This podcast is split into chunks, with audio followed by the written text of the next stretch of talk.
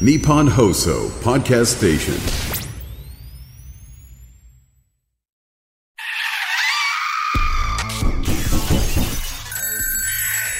島田秀平とオカルトさん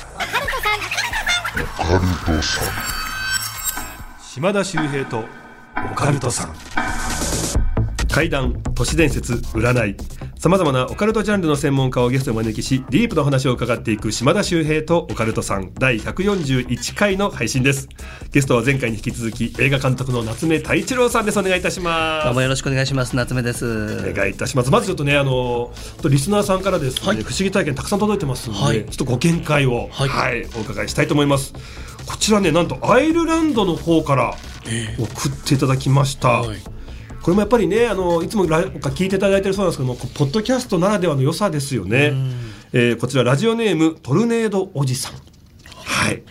はじめましていつも楽しくアイルランドから拝聴させていただいております。嬉しいですね、えー20年以上前の学生時代私はアイルランドのある日本食レストランでアルバイトをしていたんです。ある忙しい土曜の夜私の人生に一生忘れられない体験が現れました忙しいシフトの中私はお店のオフィスの机の上にシーツで覆われたある物体が置かれていると気づいたんです。これ何なんだろうかと思ったんですが忙しかったのであまり深く考えなかったんです。閉店後みんなでまあその食事をねしようと席に着くとアイルランド人オーナーがオフィスのものをシーツに覆われているまま持って出てきました。いやこれさお客さんが持ってきてくれたんだけど店内に飾ってほしいそうなんだよね。そう言うとオーナーはおもむろにシーツを取りました。私たちはそのものを見ると同時に衝撃と恐怖でまるで時間が止まりました。その中身というのは日本人形だったんです。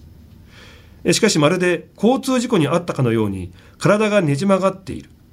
首も曲がっていて紫色の着物は破れ安全ピンで止められていました。日本人スタッフもアイルランド人スタッフもこの人形をレストランに飾るのはあまりにも不気味すぎるということで意見が一致しました。私たちは人形を事務所に戻し急いで後片付けを終え逃げるように家に帰ったんです。帰宅したのは午前1時頃だったでしょうか。人形のことはあまり考えずベッドに入ったんです。しかしやがてえ眠りについたなと思ったらなんと夢にあの人形の顔が目の前にははっきりと見えてきたんです。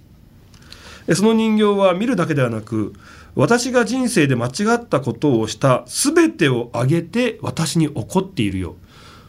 と人形が夢出てきたんですねさっきのね。で今までの自分の良くなかった行いを全部なんか責めてきてる。だから怒ってるかのような感じなんです。私はひたすら謝りました。目が覚めると人形が胸の上にいるような感じがし動けないんです。金縛りに合っていると。私はもがきなんとかこの金縛りから解き離れたんですがその瞬間電話が鳴り始めました。えちょうど午前2時ぐらい。電話に出ると向こうの電話は無言電話。というかかすかにうなり声が聞こえていました。私はパニックになり電話を置き1階に駆け寄り朝まで一晩中テレビを見て過ごしました。翌日もレストランの仕事があったのでしぶしぶ店に入り慌てて日本人マネージャーに事情を話しに行く。話し始める前に言われたんです。え君も人形に叱られたのか？と言われたんです。え実は彼も同じ目を見ていて彼の携帯さらに彼の奥さんの携帯も同じ時間に同時になったそうなんです。ねこのトルネードおじさんもね、なんか電話が無言電話かかってきましたけども、みんな同じように夢を見てその後電話がかかってきた、え次にシェフがやってきて私たちが説明する前にその夢を見たんだと話してくれました、シェフもなんですね、え私はマネージャーとシェフに夢の話は全く喋っていません。えなので彼らも同じ夢を見た、ね、だから自分のことを真似て言ったんじゃなくて自分が実際に見たとしか思えません、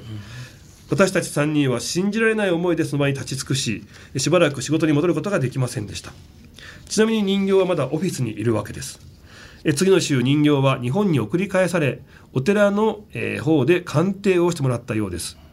え人形に霊が宿っていることを確認し人形をお祓いし仮装にしたと聞きました。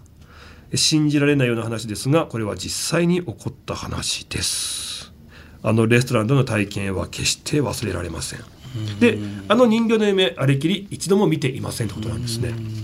これ不思議ですね。いやー怖いですねでもね。それでもそのトルネードおじさんをその他のシェフたちは見てなんで一言目で「お前も見たのか」ってなんか、まあちょっと昨日実はこんなことがみたいなこと事情を話し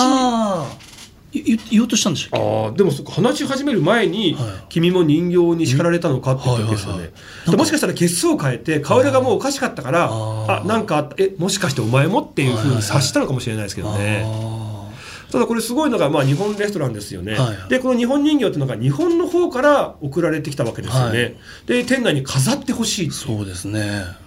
どういうつもりだっいやいたんでしょうね。やどういうつもり？だったのかって感じですね本当に。でもうね見た目的にもかなりこうひどい状態だったらしくて、はいはいはいでそれを見てこうゾッとした夜夢を見たら、その人形がなんかすごくないですか、自分が今までの人生で犯してきた良くないことをうん。問い詰めてなんか叱ってきてるようだったっていう。なんかでもそう聞くとなんか悪いようでそんなに悪くないのかなとも。ちょっと思ったんです。僕も、はいでそのなんかひどいこうね姿になってるのは、はい。もしかしたらこの人がやってきてしまった罪を身代わりになって、はい。はい。はい。そういう体の状態になってしまった。だからお前はい。はい。っていうちゃんと生きろよってはいうようなことを伝えてきてるのなんかかなとか、ね、そう取れそうでもありますよね。なんかそっちとしても。身代わり人形じゃないですか。らはね、い。はい。でもまあ飾りたくないですよね。でもそう。そうだとしても。だってこれ飾っちゃったらね、はい。お客さんの夜確かに。みんなその夢見ちゃって、はい。電話鳴るわけでしょ。電話ですよ。みんな同じようにこう電話が鳴るね。全員のなっちゃうってことですもんね。ただこの人形を置いといたらそこに働いてるスタッフさんお客さんなんかみんないい人になってきそうですよね。ああまあ 昨日昨日の悪いことみたいな。いやもうこれからちゃんと生きなきゃ人生ちゃんとしなきゃって思うかもしれないですねはいはい。どどんどんい一個一個説教されてきますからね確かに 夏目さんはまあね、今までの人生かなりね、はい。清廉潔白な方ですから。そうですね。僕はほぼないと思うんですけど。うんほぼほぼ。いや多分俺の場合も朝までか朝ワン み3日3晩ぐらいずっとこう言われるんじゃないですか、ね、るんですか？あの時のこれあの時のこれって言ったらもう多分相当な時間。やばいですね。そのげっそりですね。げっそり。げっそりですね いやちょっと不思議というかこんな話あるんだなって。そうですね。でこれ3人とも起きてますからやっぱり、はいはいはい。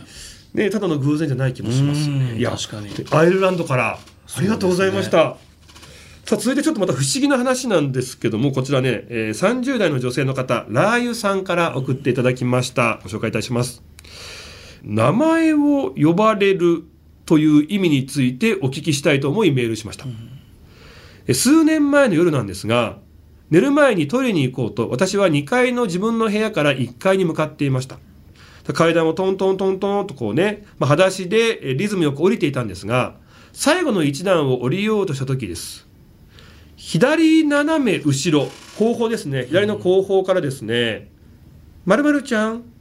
と自分の名前を呼ばれたんです、あれお母さんと思った私は「なに?」振り返ったんです。でもそこには誰もいない。母の部屋は2階の奥なんで、まあ、声はかなり近くクリアに聞こえたんで部屋から大声で呼んだという感じでもなさそうなんですね。気のせいかなと思って最後の一段を降りたところゴキちゃんが足の下を横切りました。あの一瞬私は立ち止まらなければ確実に裸足で踏んでしまうタイミングでした、あの声はもしかして守護霊？なんて思いました。えなんせとても優しい声だったんで、でこれね実は1回目なんですよ。名前呼ばれたのが、はい。まだあるんです。また高校の後輩 S ちゃんの話です。S ちゃんのお母さんは非常に霊感の強い方でした。ある日の部活の帰り S ちゃんのところにお母さんから「気をつけて帰ってきてね」でその後なんかすごいです。お化けの絵文字、という謎のメールが届きました、え時間は19時過ぎ。その後 S ちゃんは友達と2人夜道を自転車で走り始めました、しばらく行ったところで「S」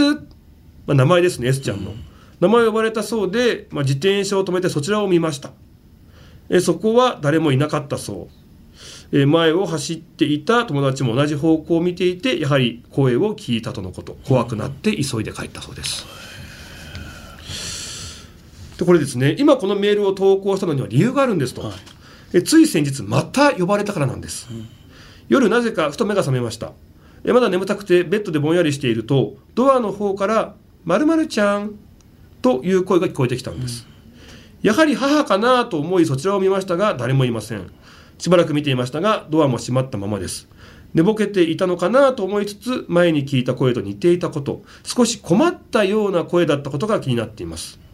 えーその後特に関連性を感じることは起こっていません。不思議な存在に名前を知られていること呼ばれることに意味はあるんでしょうか？また声の正体は何なんでしょうか？へえまあ、1回目はねゴキブリが通った、はいはい。ごゴキちゃんが通ったってことなんで、はいはいはい。なんかそれを助けられたのかななんて解釈もありましたけどうんその後後輩の S ちゃん、はい。で最近の、えー声ですね、うん。これ特に別に何もないんですよ。最後は何もないですもんね本当に。後輩の方も何もなかったですよね、ただただ名前呼ばれたっていう。でももしかしたら気づいてなないだけで何かその後回避されたみたいなのがあるんですかねもしかしたら。ちょっともうちょい広いスパンで見たら。そうかもしれないですね、はいはい。実はあの時に止まってなければ危なかったかもしれないっていう、だからそうなるとやっぱりね守護霊とかいう話も出てくるんですけども、はい。一回こういう人一回話したんですけどもね不思議なこう声の話で、はい。すごく僕運が強いんですよっていうねあの男性の方がいてでその方がねなんで運が強いかっていうと子供の頃にですね河原で遊んでたと。はいまあ、土手が横にあって堤防が横にあって、その下で遊んでたらですね急に「おい危ない!」っていう大人の男の人の声が聞こえたんですって、でえっ？と思って振り向いてそっち行った瞬間に土手の上を軽トラックがボワーって走ってきててその軽トラックがバーって落ちてきてええで今まさに自分がいたところにこう突っ込んできたんですって。ええでうわーおい危ないっていう声がなかったら今完全にこう事故に巻き込まれてた。あー。自分はなんて運がいいんだ守られてるんだって思ってるんですよねって話をしてた男性がいたんですね。はい。でこの声って誰だと思います？普通に考えて。普通に考えたらなんかまあ両親とか、まあ、その身内系だって考えますよね。まあですよね。まあはいでもその誰もいないので、はいはいまあ、ご先祖様とか、はいはい守護霊とかが守ってくれたのかなって思うじゃないですか。この方がね大人になった時にうんある夢を見たんです。はい。どういう夢かっていうと自分が子供の頃うん。河原で遊んでるはい。夢中になって遊んでると横の土手があるんですが、はい土手の上を軽トラックがブワーって走ってくんですって。であなんだこの夢ってこう、うん結構上の方から俯瞰で見てるらしいんですよ、はいはい。そしたら急にその土手の上を走ったトラックが落ちてはいぐわーって今まさに子供時代の自分のところに突っ込んできそうになってるんですってで。ええー、と思うから、はい。思わず「おい危ない!」って言ったんですええそしたら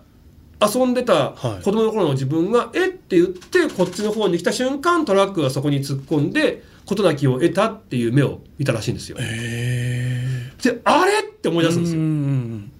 今俺思わず「おい危ない!」って言ったけど、はいはいあの子供の頃聞いた「おい危ない」ってはい。自分の。声だったんじゃないのっていそうですね。自分が自分を助けた。助けてた未来の自分がすごい。ちょっとドラえもん的な。ドラえもんのあ確かにドラえもん的ですよドラえもん的なね感じですね。ええすごい。何なんでしょうね、えーでもまあ助けてるんだとしたらちょっとそういうまあなんか守護霊なのか本当に未来の自分っていうのも考えられますよね。それもね。まあただねなんかこう優しい感じがしたはいはい。なんていうね、声ですから、はい。まあ、きっといい存在なのかななんて思いますけどね,、ね。ただねよくないものもね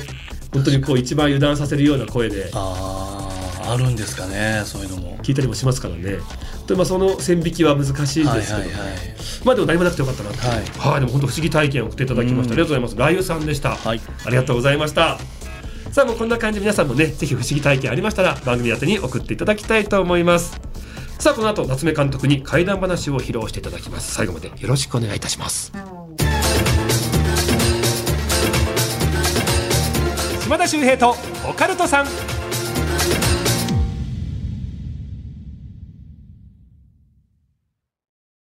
ようこそ闇の世界へ。それはこの街のどこかで誰かが体験した秘密の物語。怖いライトゾーン。福原遥がご案内します。詳しくは日本放送ポッドキャストステーションで。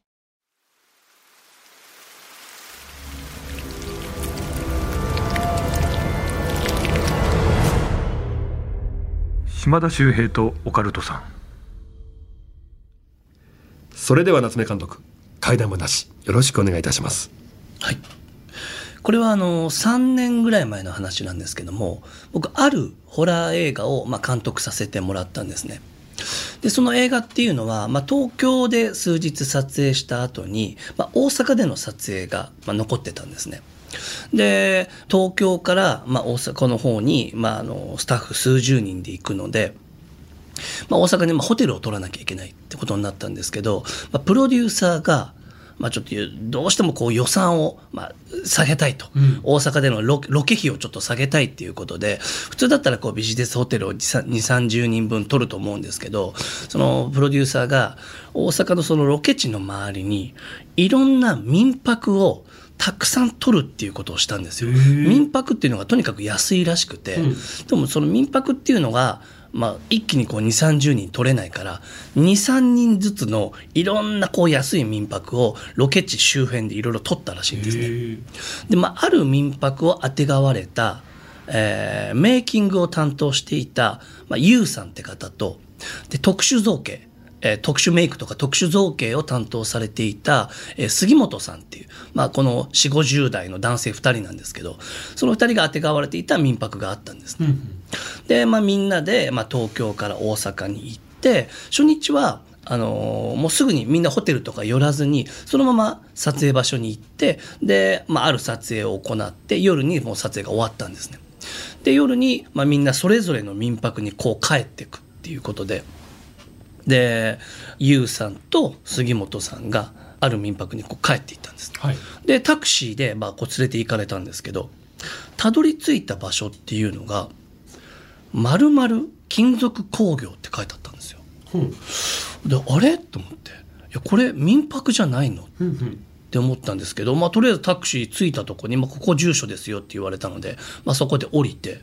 ちょっとどうするってなったんですけど、まあ、ここ住所だからなって言って、まあ、杉本さんコンコンってその工場にコンコンってしたらしいんですよ。はいはいそしたら工場がガラッて開いてでおじいちゃんみたいな人が出てきてそこの工場のまあ従業員みたいな人なんでしょうね。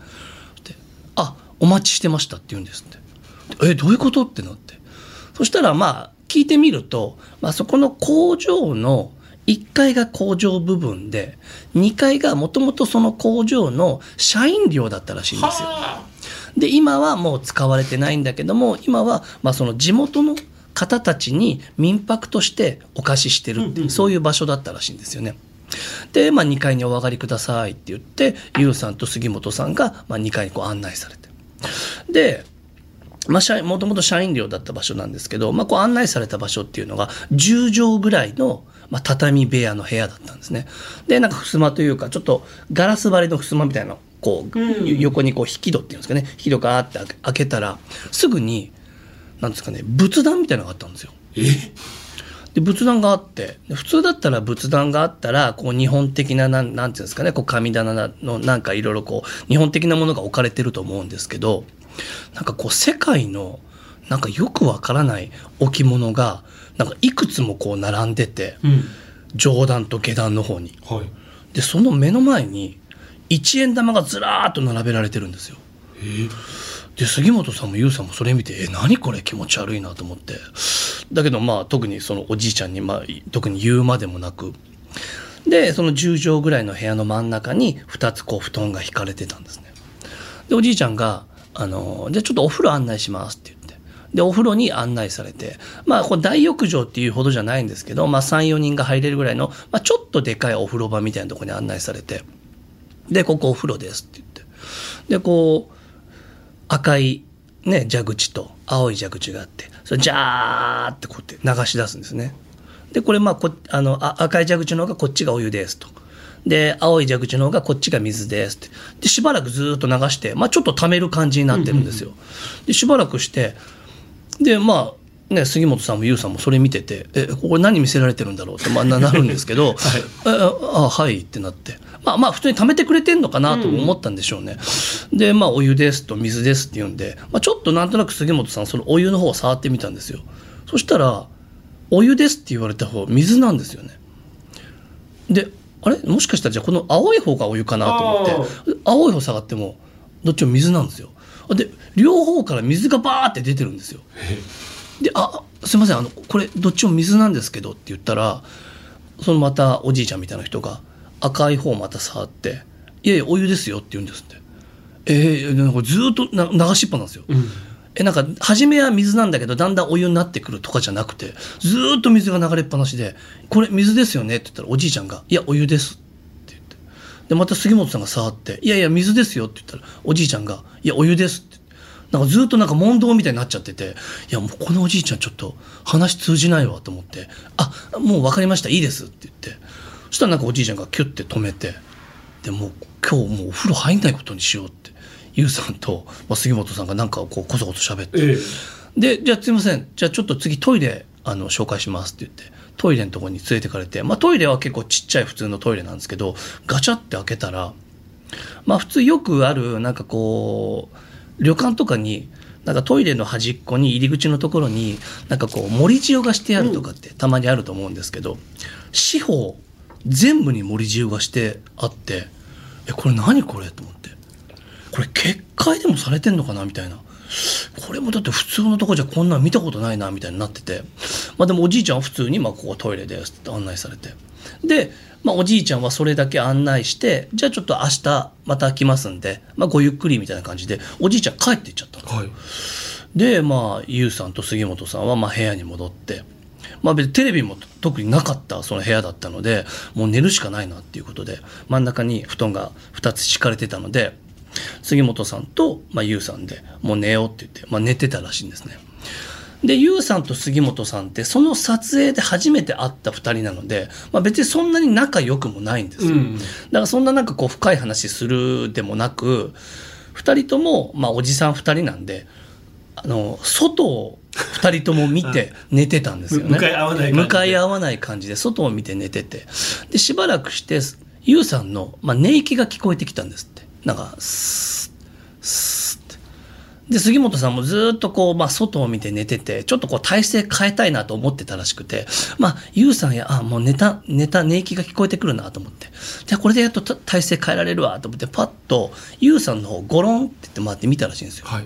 そしたらゆうさんもこっちを見てたらしいんですよね。え？いわゆる外側じゃなくて内側を向いていて口は寝息を立ててるんですけど目パッチリ開いてるって言うんですよ。え？で杉本さんまあゴロンってしたけどユウさん目パッチリ開けて口は寝息立ててるからやばいやばいと思ってまた外側見たらしいんですよ。え？ユウさん目パッチリ開いてるけど口はなんか寝息立ててる。えどういうこと？どういうこと？と思って。そしたら部屋の前が、まあ、長い廊下らしいんですけどその廊下の向こうの方からズズズズズズズズズズズズズってなんか引き吸ってる音が向こうからだんだん部屋の方に近づいてくるって言うんですよ。はいでズズズズズズズズズズズズズズってだんだんだんだん近づいてきてそれが部屋の前まで来たって言うんですよね。うんで部屋の前に来てそのまあガラスの引き戸っていうんですかねガガガガガガガってなんか開けようとしてるって言うんですよ。で杉本さん「えやばいやばいやばいなんか来たなんか来た」と思ってこれちょっとユウさん起こそうと思ったらしいんですよでやっぱゴロンってまた向き直ってそしたらユウさんがやっぱ外側向いてたらしいんですよねで背中に向かって「ユウさんユウさんユウさん」って言ってでもユウさん全然寝てて寝てるのかなんか分かんないですけど、まあ、全然動かないらしいんですよで「ユウさんユウさんユウさん」って言ってでガガガガガガってなってるから「やばいやばいやばいやばい」と思ってそしたらなんか気配がするって言うんですよ天井の方から。はで杉本さんが天井をパッて見ると、まあ、これ杉本さん曰くなんですけど天井に男の人の顔が人の3倍ぐらいある顔が天井に張り付いててええ。それが杉本さんに向かってズズズズズズって落ちてきたって言うんですよ。で杉本さん「うわー!」って言ってあの布団をバッてかぶったらしいんですよね。でそのまま一睡もできずに朝になったって言うんですよで朝になって、まあ、こう起きてでそれをユウさんに伝えようと思ったんですよ、昨日起きたこと。を。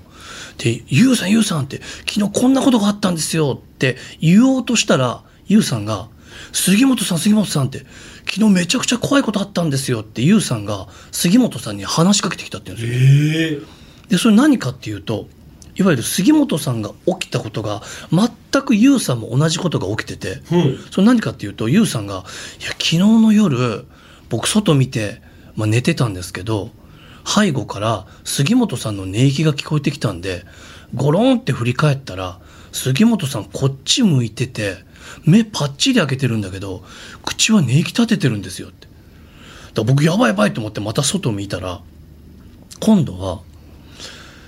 あの廊下からズズズズズって何かが向かってくる音がしてガガガって扉開けようとしたんでもうちょっとね 杉本さん起こそうと思ったんですよ。そしたら全然杉本さん起きてくれなくて。そしたら天井からなんか人の気配がしてバッて上見たら人の顔の3倍もあるなんか生首みたいなのがあってそれがずーっと落ちてきていや僕もわーって布団かぶって朝まで一睡もできなかったんですって杉本さんが経験したことと同じことをユウさんも経験しててえこれ何だったんだっていう話をお互いでしてで次の日朝からまあ撮影だったんで、はいはいはいまあ撮影現場に2人でなんかもうテンション高くて「いやこんなことお互いともそんな経験したんだ」っつってなんかその部屋の中の写真とか、うんその仏壇の写真とかそのトイレの写真とかをもうすごい撮っててで次の日あの僕らの撮影現場でもうこうなんていうんですかねその写真をみんなに見せ見せまくってこんなことがあったんだよみたいなこと言ってて。で僕らもき、まあ、それ聞いて、まあ、僕なんか階段とかもやってたんで、はいはい。はいえじゃあちょっとその写真僕に送ってくださいよとか言って言ってその写真もらったりとかしてでこのこの話僕ちょっと階段とかで話しますよって言って 怖い話、はい。話しますよ。いやいや全然話してくださいとか言って。でその後も5日間ぐらいその後そこに泊まんなきゃ2人で行けなかったんですね。はい。そうなんですよでまあ初日ほどまあ怖いことは起きなかったんですけど、まあ、次の日もなんかその足音がしたりとかそのラップ音みたいなのがしたりとかなそういうことがあったっていう話を聞いたんですね。でこれを、まあ、僕この話を聞いたんでじゃあちょっとある別の人の YouTube のとこでこれを話そうと思ったんですよ。でその時に俺まあ結局何だったんだろうなと思ってこの民泊のとこにもしかして何かあったんじゃないかなと思って大阪のスタッフもいたもんですから大阪のスタッフの人に「そこの民泊って何かあったんですか?」って言って一応こう聞いてもらったんですよね。はいそしたらその大阪のスタッフの人が一応その公開しますみたいなタイミングの時にそのポスターとかチラシを持って一応そこの民泊あの協力で名前入れてもらうので一応そういうのでご挨拶がてら行ったらしいんですよね。でその時にこういうことが実は泊まった時にあってみたいな。ここって何かあるあった場所なんですかって大阪のスタッフが聞いてくれたらしいんですけどいやそのなんか実際ここの工場で何かあったとかは別にないんだけどそこの工場のすぐ近くに今は使われていない、まあ、ハイトンネルがあったんですよね。うんでそこのハイトンネルっていうのは戦時中ぐらいからあるもう結構昔からあるトンネルででそこでなんか落盤事故とか、その電車のこうなんか正面衝突みたいな事故とかがあってなんかたくさんの方が亡くなられてるそのハイトンネルがあってでそこの工事に関わってたその工場だったらしいんですね。あその会その丸々金属工業さんがが。でその工事でその落盤事故があった時にその工事で行ってで工事で行った時にもさらに落盤事故みたいなのがあってその工事の人が何人か亡くなってるみたいなのがあってでそれでなんかそうそういう仏壇とかそういうのはあるんですみたいな話はしてたらしいんですよ。だからそそこで何かあったっていうのはよくわからないんだけどそういう結構有名なこう、ね、たくさんの方が亡くなったそのトンネルの工事とかにはうちは関わってたよって。でそこで何人かうちの工場のまあ従業員が亡くなったってことはあるよみたいなことはお聞きしたっていう話を聞いたんですよね。もう今の情報だけ聞くとね、やっはい、ぱりそこで、まあ、お亡くなりになってしまった方たちを祀るための、はい。まあ、お仏壇があって、はいはいはい。で一円玉もね何か分かりませんがうん何かそういう意味があって、はい。で上からね顔がズズズっと落ちてくるっていうのも何かこう落盤じゃないですけどね、何か落ちてくるっていうのを連想させますよね。うん、そこのまだ工場の人も何かわかんないんだけどそこのトンネルも結構日本全国でも有名な一応ちょっと心霊スポットとしてされてる場所で今はもうあの閉鎖されちゃってるんですよ、ね。あはい。閉鎖されてるんですけど今も残ってるとこで。で今新しいまあトンネルがあってそこに電車が通ってるんですけど、まあ、結構有名なとこでそこに来るようなこう心霊スポットに行きたいって来る人もたくさんいるみたいで結構有名な心霊スポットなんでそういう話を多分聞かれるんでしょうかねもしかしたら。でそういう話をなんかしてましたね。まあでも初日が一番強烈で、はいそうですね。まあでも5日間ねそこにこう、まあねもうともう止まんなきゃいけないってことだったらしいんで。不思議ですよね、はい。はい二人とも同じ経験してたっていうね、はいはい。そうなんですよね。それは何だったのかなっていうふうに言ってましたけど、まあ、そのユウさんっていう人は結構霊感がもともとあるって言ってたんですよ。はあ、はあはあ。でも杉本さんは別に霊感とか特に全然なくて。それにお互いなんていうんですかね友達とかじゃないから、はあ。なんかその友達だったら少しなんかこうおお互いがお互いのなんかありそうなもんですけど、ええ。全然友達じゃないのがそこで初めて会ったぐらいの人たちがそこで同じ経験してるっていうよ話が。くあの霊感ない人でもね霊感強い人と一緒にいるとはいはい。引き上げられるみたいな,、あーなるほど。そういう経験しやすくなるみたいな話も聞きますけどね、はいはい。はいはいまあ、でもいろんな偶然が重なってその場所、うん。ね、その部屋そうですね。そこで亡くなった方たちを祀られているこう仏壇、はいで霊感の強いとかね、はいはい。何だったのかなっていうそういう話ですね。いやー本当に映画監督さんならではのお話です、はい。ありがとうございました。さあそろそろねお別れの時間なんですけども本当にあの参加にあたって、はい。ありがとうございました。ありがとうございました。いかがでしたか？いやいやいやもう本当に楽しかったとしか言えませんもん。あの一つねあの休憩時間に急遽決まったんですけどもね、はい。あの1月の、えーこれ公開いつでしたっけ？27日です。はいから公開のですね、はい。えー映画、はい。獣手。はい。渋谷ユーロスペースにてね、まあ、公開されるんですが、はい。そちらのパンフレットの方に、はい。私ちょっと人絡みできるかもしれないっていう。あここで喋っていただけるってことはもうこ実現に向かってるってことですね。なんかあのね やっぱりそれはもう獣手っていうね、はい。タイトルだったら、はい。その手相どうなんだって話ですよね。そうなんですね。それをちょっと島田さんにちょっとからねお願いできればっていうお話がちょっとあって、まあ、作中に登場するね、はい。その獣の手はい。の手相なのか、はい。あまあ監督の手相なのか、あとはまあ霊感なる人の手相なのか分かりませんけどもね、はい何かちょっとこう手相絡みのことで、はいまあ、獣手ですからひちょっとねあの僕もパンフレットに少しこう登場するかもしれませんから。ぜひ嬉しいですはい、合わせてね、チェックしていただきたはいい、と思います。よろしくお願いします。えーそしてですね、YouTube チャンネルの方が、はい、えー裏路地の階段という YouTube をやっております。僕とですね、えー、柴須田五郎、さやかスター、えー、祇園桃、朝日桃香と、まあ、5人でですね、今やってますんで、ぜひそちらの方もよろしくお願いいたします。はい、チャンネル登録、ねはいお願いいたします。お願いしますえー週にですね、1回から4回というね、えー割とこうね、えー幅広いペース、まあ、ね、ちょっとこうね、はい、えー今はちょっと作りたてなんで、今は結構頑張ってるんですよ。あ3、4回は。でもこれがどうなるかはわからないなあで。も続けないとってね、そうなんですよね最低でも週3って言いますもんね。そうですね、え頑張ってます、今は。ーはい、ぜひ皆さん、今のうちにですね、チャンネル登録お願いいたします。というわけで、えー、3回にわたってですね、ゲスト来てくださいました映画監督の夏目太一郎さんでした。ありがとうございました。ありがとうございました。柴田修平とオカルトさん次回もよろしくお願いいたします島田秀平の開運ワンポイントアドバイスまあそろそろ年末もね近づいてきまして大掃除の季節ですけどもね。まああの大掃除ももちろん大事なんですがね日頃からぜひぜひねこれはもうほぼ毎日でもねやってほしいというねこと紹介します。それは服というねことなんですね。服。これねあの何かと言いますと鏡を拭くテレビの画面を拭くスマホの画面を拭くってことなんですね。この3つ汚れてると運気的に非常に NG なんですね。これねあの汚れてるとか手垢がついてるとかねありますよね。あとテレビしばらく拭いてないな。静電気でね埃がいっぱい溜まっちゃってる方いるかもしれませんけどね。これほんと良くないんですよ。えまずね鏡を拭くと、え人気運恋愛運が上がってくると考えられています。えそしてテレビやスマホを拭くと仕事運勉強運が上がってくると言われています。ぜひねこれあのすぐできますんでぜひ毎日鏡テレビスマホの画面、えー、綺麗にね、えー拭いていただきたいと思います。島田秀平とオカルトさん。